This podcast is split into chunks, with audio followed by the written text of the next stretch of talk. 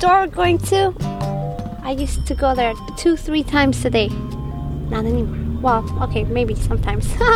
So seriously, yeah, two times a day. yeah.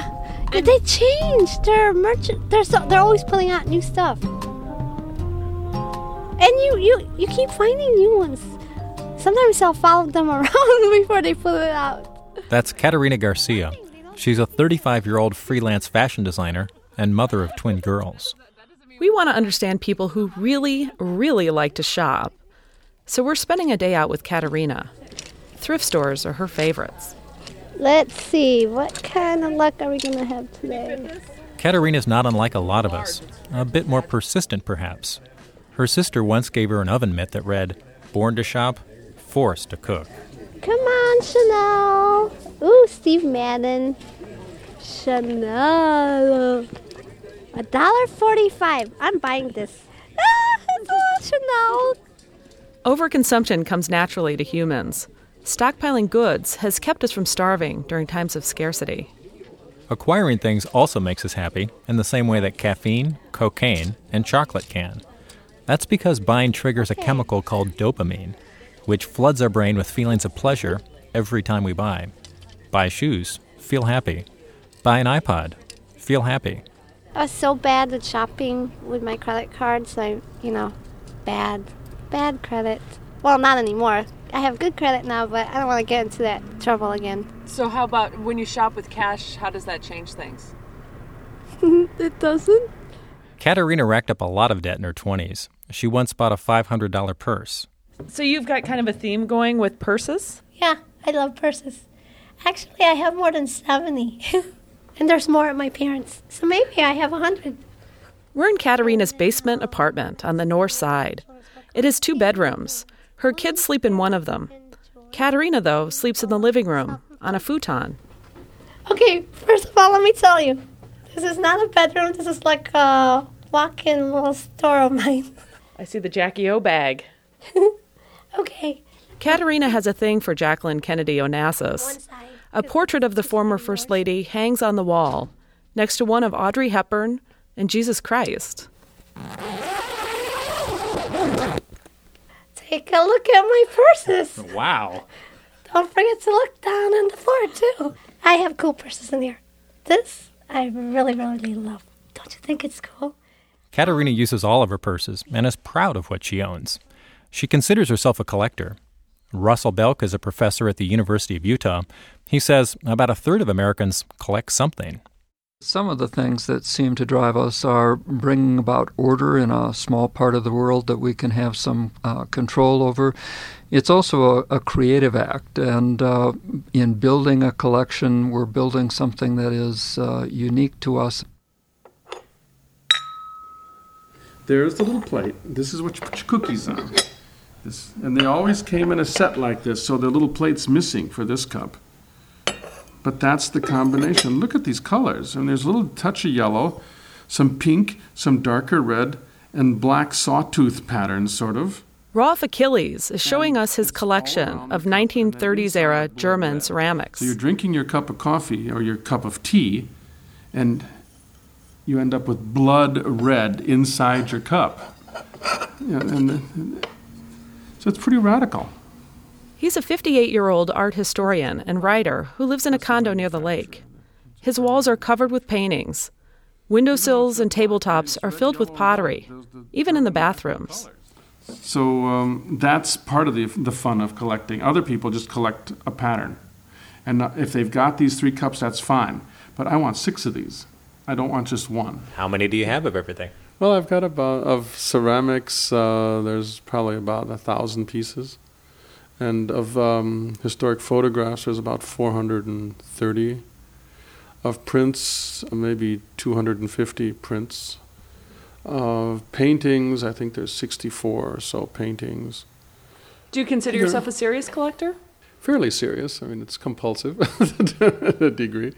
I've gone through various stages of compulsiveness, and um, and it has nothing to do with how much wall space I have. It has nothing to do with how much room I've got. It also doesn't have a whole lot to do with how much money I've got. Do you set a budget? Sometimes, but generally not. If I want something, I tend to get it. But in the course of a year, it all sort of irons out. And I'm not broke. So it's still rational. Yeah. So, How how often do you think you're making a purchase? hmm. On, um, on eBay, probably a couple times a week.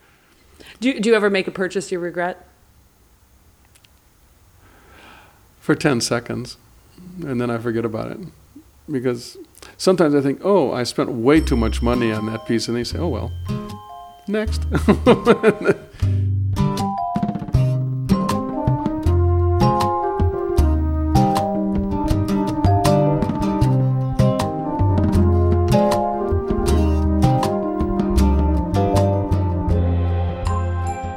Collecting and excessive shopping have a lot in common, but there are differences. Ronald Faber is a sociologist at the University of Minnesota. He studied compulsive buying for two decades. Collectors generally want to display their items. Compulsive buyers typically will hide them rather than display them. Uh, there's some satisfaction when you look at them for collectors. Uh, the exact opposite seems to happen with a lot of compulsive buyers. They feel guilty when they look at the items they've purchased. A major cause of compulsive buying is depression. Faber says some people get a boost of self esteem when they buy. In stores, they feel alert, affirmed, and focused. And some like the attention they get from salespeople. What we found eh, were people who had really very little control of their behavior, oftentimes bought things and really had no desire for the items they purchased once they were bought. Uh, one of the first things we discovered is people had closets and car trunks and basements filled with things that once they were purchased, they never took out of the bags, they never opened, they never used. Faber says almost anything can trigger a buying spree. It either occurs in, as a direct result of a negative event, um, feeling bad about oneself, or there are compulsive buyers who feel the need to buy every single day, and they actually feel a great mounting tension on days that they don't buy.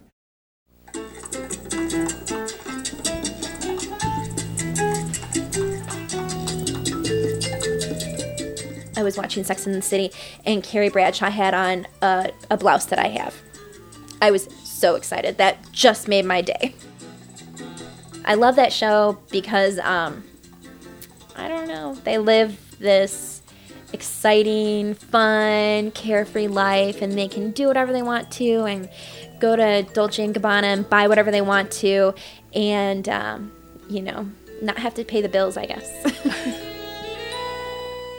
That's Fadia Akrabawi in her Wrigleyville apartment. I love shopping.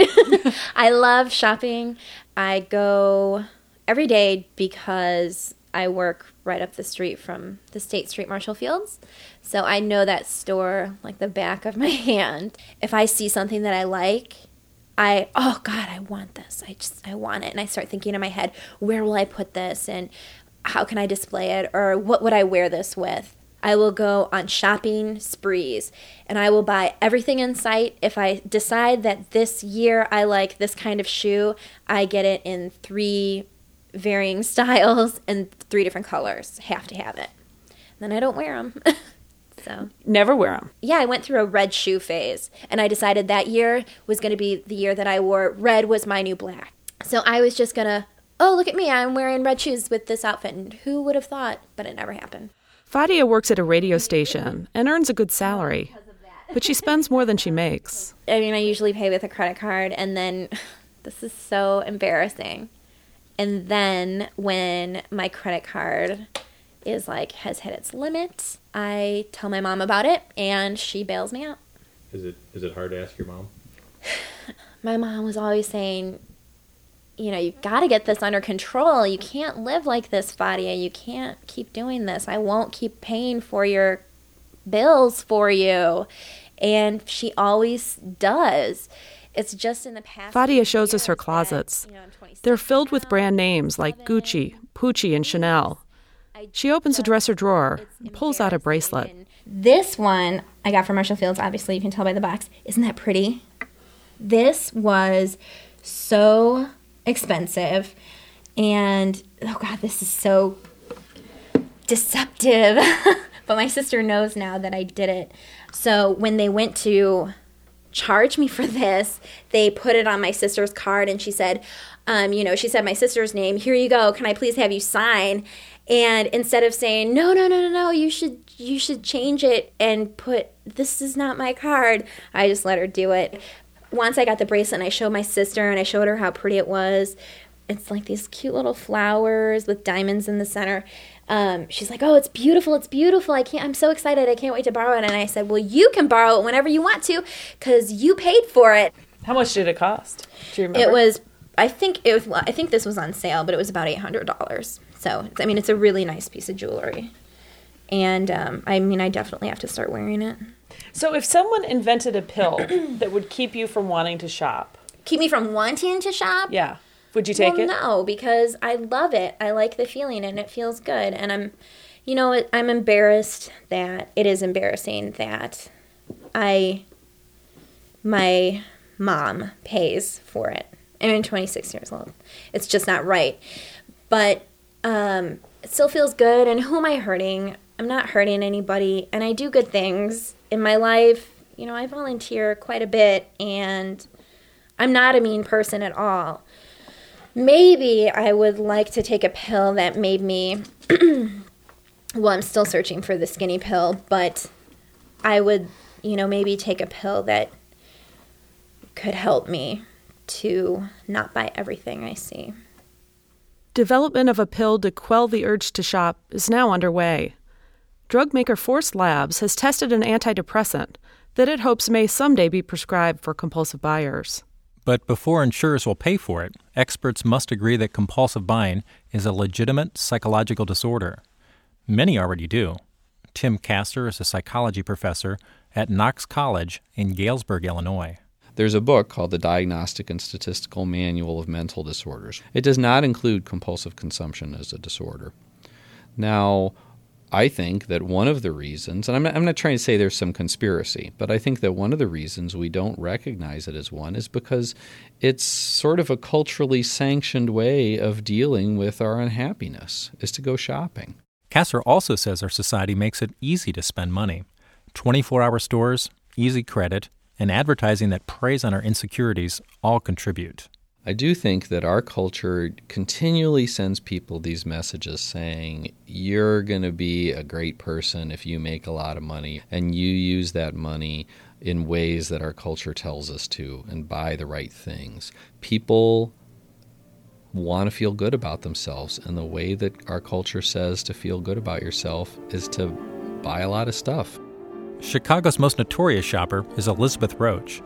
In 2001, the 47 year old accountant embezzled nearly $250,000 from her employer, Andersen Consulting. She used the money to pay off credit card debt from her clothes buying binges. One item she bought was a $7,000 belt buckle. Roach pleaded guilty to the crime and paid back the money she owed, plus a fine. But her case created a worldwide stir because her lawyer, Jeffrey Steinback, convinced the judge that she was unable to control the behavior. It was the first successful defense of compulsive buying. Uh, psychiatrists speak in terms of that illness uh, being connected directly with another, generally depression. Uh, and in uh, the case of my client, the depression has been chronic and uh, unbelievably severe. Uh, and it is ameliorated, if only for a little bit, by these compulsive shopping sprees, in which just for a while uh, there is this uh, self medicated uh, anesthetizing of the pain. This is April 28th, and we're filming in apartment 6C. I was the lucky person who got to clean up the apartment in order to settle the estate. Filming to establish condition as of the date of her death. That's Teresa Silbert. Um, She's married to Michael Silbert, a lawyer with offices in the Loop. One day, 12 years ago, he got a call from someone who needed to draft a will. She was very proper, uh, a woman who I believe was in her 60s. Silbert asked us not to use her name, but he told us that she lived in a Gold Coast condo. Because she had never married and had no kids, she asked him to be her executor. Within a week or so, she was admitted to the hospital with ovarian cancer. She called Silbert, said she needed him to get something from her place. She gave me the keys to go to her house, and it's at that point that I quickly learned why she did not want to come home. It's impossible to walk and film at the same time in the apartment's condition. This is standing at the entrance to the living room. It felt like a very dusty storeroom with an overtone of perfume, which I later found out was because of the little free perfume vials that they give away in the department stores. Were I was walking on some of them, so they were crushing. The bathtub contains approximately four to five feet of clothing and can't have been used recently. It was just so much to take in. I mean, you couldn't even focus on on any particular area because everywhere, everywhere there was clutter, there was stuff. The, what was so remarkable is that there was only a thin path for one person to be able to walk. In the bedroom, there was only maybe about 11 inches of the bed showing where somebody could curl up and sleep on it. And the only place I suppose that you could sit down was that one area of the bed, and the sheet was black because she couldn't change it. It took the Silberts almost a year to clean out her condo. I found out later that she had been barred from Marshall Field because she would buy and return. And eventually they barred her from going to Marshall Field. So there were things of value among oh, yes, all the was, towels and Well, the towels were not cheap towels. These were not uh, thin th- towels. These were very luxurious towels, but there was all sorts of things. There were there were very expensive shoes, dresses, coats. Some of them dated from 1966 and 67 because the receipts were still in they were still in the original bags from the stores. Since nearly everything was new, the Silberts returned some items, sold others to high-end consignment shops, and held seven estate sales. Still more remained. Yes, this is what I got rid of at the end. 65 shirts, 220 skirts, 85 blazers. So you don't think she was happier for making these purchases? I do not think so. In my opinion, this was a very lonely person um, who occupied her time by acquiring things, and things beyond any possible need in this lifetime.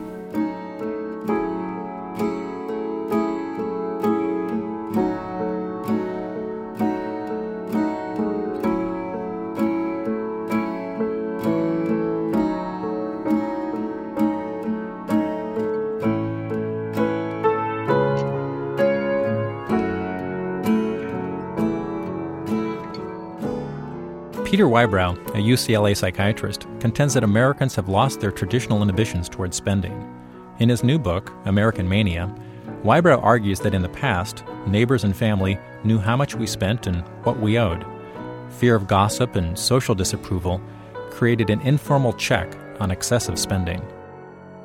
But now, few of those barriers exist. Most of us live far away from our families in large, anonymous cities so there's less to stop us from overindulging.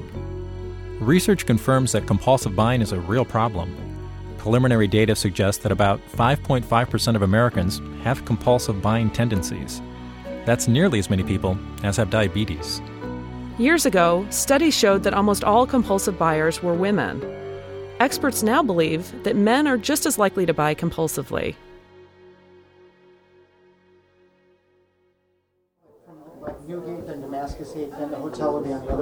We're at a potluck at a Northside apartment. The nine people here choose to live a frugal lifestyle, known as voluntary simplicity.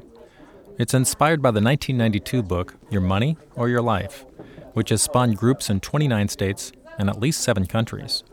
The idea is the less money you spend, the less you have to work, and the more time you have to do the things you like to do. Shopping in this culture is a pastime. My friends do it, my family does it. It's a way to kill time and make yourself temporarily feel good when you come home with all your crispy bags and you get to take out everything that you bought and look at it. And you know what? 24 hours, 48 hours a week later, you're still back where you were before you bought the stuff, except you've got less money. That's Victoria Vistalo. She's an accountant and financial planner for micro businesses. shopping is very safe. I mean, how can you fail in shopping? so something doesn't fit and you have to go back to the store and return it and oh get something else. There it's it's 100% self gratification. There's the thrill of the hunt, the thrill of the good deal. It's just pure fun and success. You can't screw it up. exactly. You can't screw it up. Do you think it's possible that someone really loves to shop? There's nothing wrong with shopping. Shopping's great. Shopping is wonderful. There's nothing like a tough pair of shoes to make your day. The question is enough. What's enough? What do you really, really need? I really don't need 17 pairs of boots. About two are going to get me through. Three just one for vanity. So what's enough? That's Sioa Bala. She offered to show us frugality in action. So, a few days later, we met Sioa at her house in Forest Park. Um, so this came from a garage sale. Um, it was the princely sum of sixty dollars, which I thought was a lot of money, but it's a beautiful chair. Sioa owns her own house, but she rents out most of it. She saves money that way. Her apartment is small, only about 550 square feet. But I actually thought about what I needed, what was going to fit, and what was going to make sense. And then I gave myself a budget of $500 to completely furnish my apartment. And that was somewhat unrealistic, but I was close. And um, Sioa, who's 35, works as a freelance training consultant and earns about $90,000 a year. But she still weighs every purchase she makes. So when I go shopping, I think about, you know, is this worth however long it's going to take me to earn a dollar? And I do make the equation between how much money I make per hour and what I spend. You know, if it's 50 bucks or 75 bucks, is it worth an hour of my life? If it's not, it can stay where it is. Today, Sioa needs a shoe organizer. So we're setting out to find a used one. So, CO, did you buy this car new? Uh, no. I would never buy a new car. Never, never, ever, ever buy a new car. A new car is a mistake in action. Cars lose 30% of their value in the first two years. I paid $10,000 for this car. She clips coupons and keeps them in the car in a big blue uh, expandable folder. She strategically combines errands to save gas and time. Where are we headed? So this is the uh, Oak Park Salvation Army. It looks kind of crowded. So um, what we're going to do first is we're going to go in the back and look at like the housewares and the furniture. Okay. Okay, let's follow you. We make two spins around the store. No shoe rack in sight.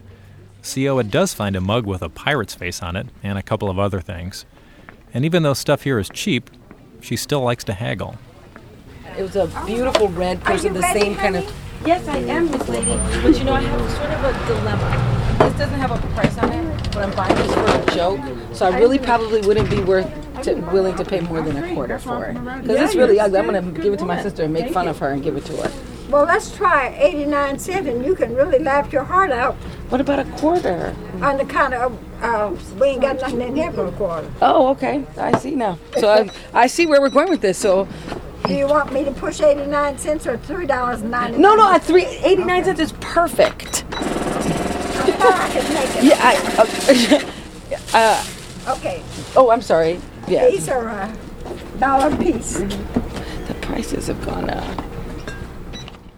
Frugal living has allowed Sioa to focus on what matters most to her. And I have much more time. I'm around. I'm available. My sister's going to be late for work. I'm available to pick my niece up from school. I'm available to, you know, let's cook dinner for your mom before she gets home. She'll be surprised. I have all kinds of time to do those kinds of things. That makes me happy that there aren't all of these other controls on me. But I chose that. But most Americans choose to spend. The result is we have less money in the bank, and we owe more than ever.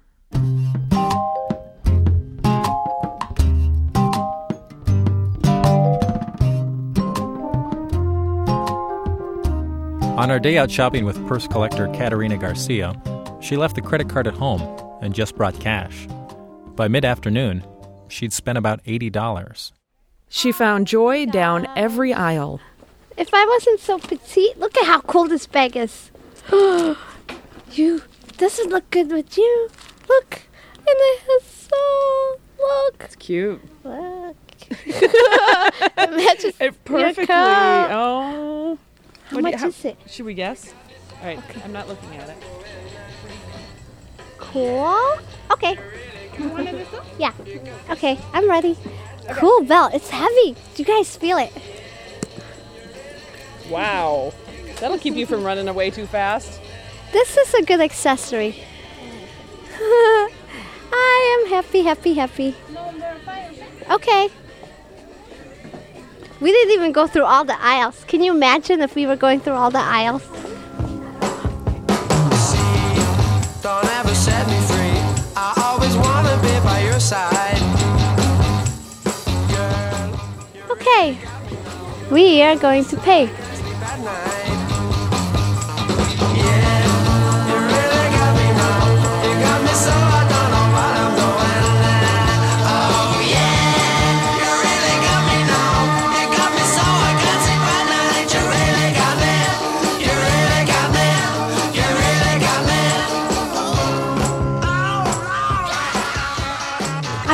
Come back. Mondays is everything half off.